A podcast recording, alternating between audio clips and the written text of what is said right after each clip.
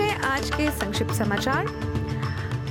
बड़ी खबर में फेडरल सरकार इसराइल और पैलेस्टीन संघर्ष में फंसे। सड़सठ ऑस्ट्रेलियाइयों की हर संभव मदद करने में जुटी है। पिछले सप्ताह के अंत में 25 ऑस्ट्रेलियाइयों और स्थायी निवासियों, यानी परमानेंट रेसिडेंट्स और उनके परिजनों को राफा क्रॉसिंग से होकर इजिप्ट में जाने की अनुमति मिली थी, जिससे वे हिंसारत गाजा से निकल सके थे। सहायक विदेश मंत्री टिम वॉट्स ने स्काई न्यूज़ को बताया है कि तब से अब तक और कोई भी ऑस्ट्रेलियाई व्यक्ति बॉर्डर पार नहीं कर सके हैं।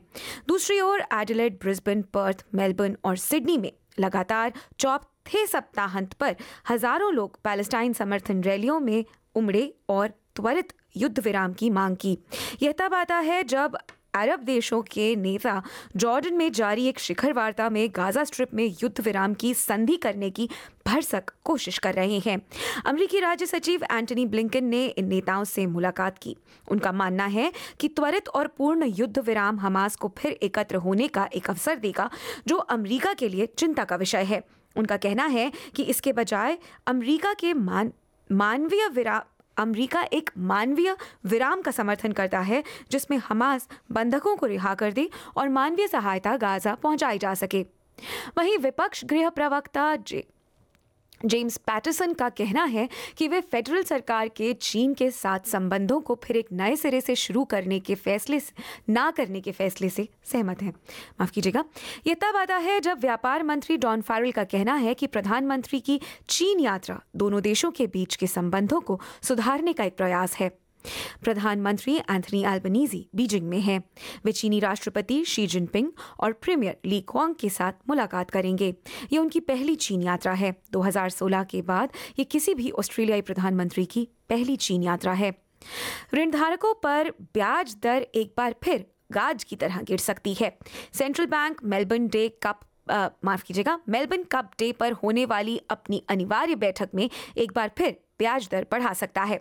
मंगलवार को होने वाली इस बैठक का आधार नई महँगाई दर की रिपोर्ट है, जिससे, जिसके चलते मई 2022 से अब तक तेरहवीं ब्याज दर बढ़ोतरी की जा सकती है।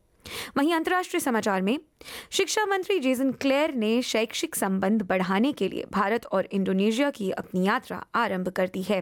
वे नौ ऑस्ट्रेलियाई यूनिवर्सिटियों के चांसलरों और डिप्यूटी वाइस चांसलरों समेत अन्य प्रतिनिधियों के साथ ये यात्रा कर रहे हैं।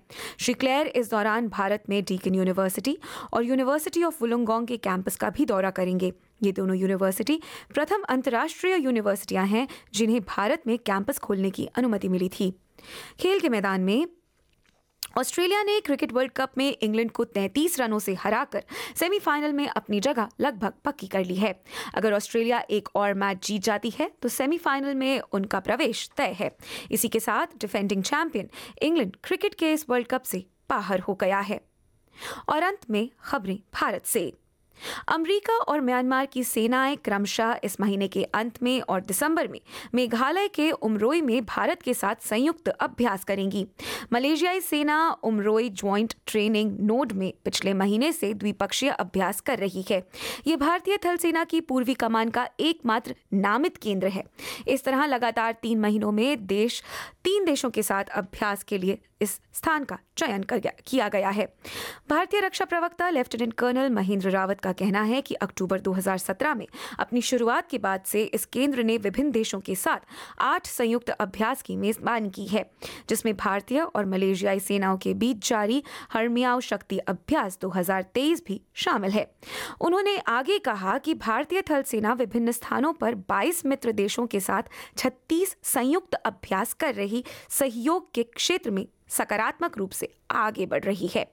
उमरोई स्थित परीक्षण केंद्र ने अब तक छह देशों के साथ मेजबानी की है।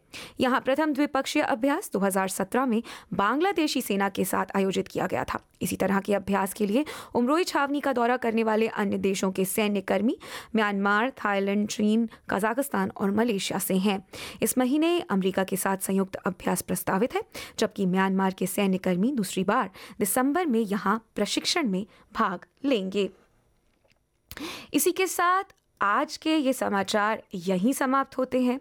दीजिए वैशाली को इजाज़त। नमस्कार।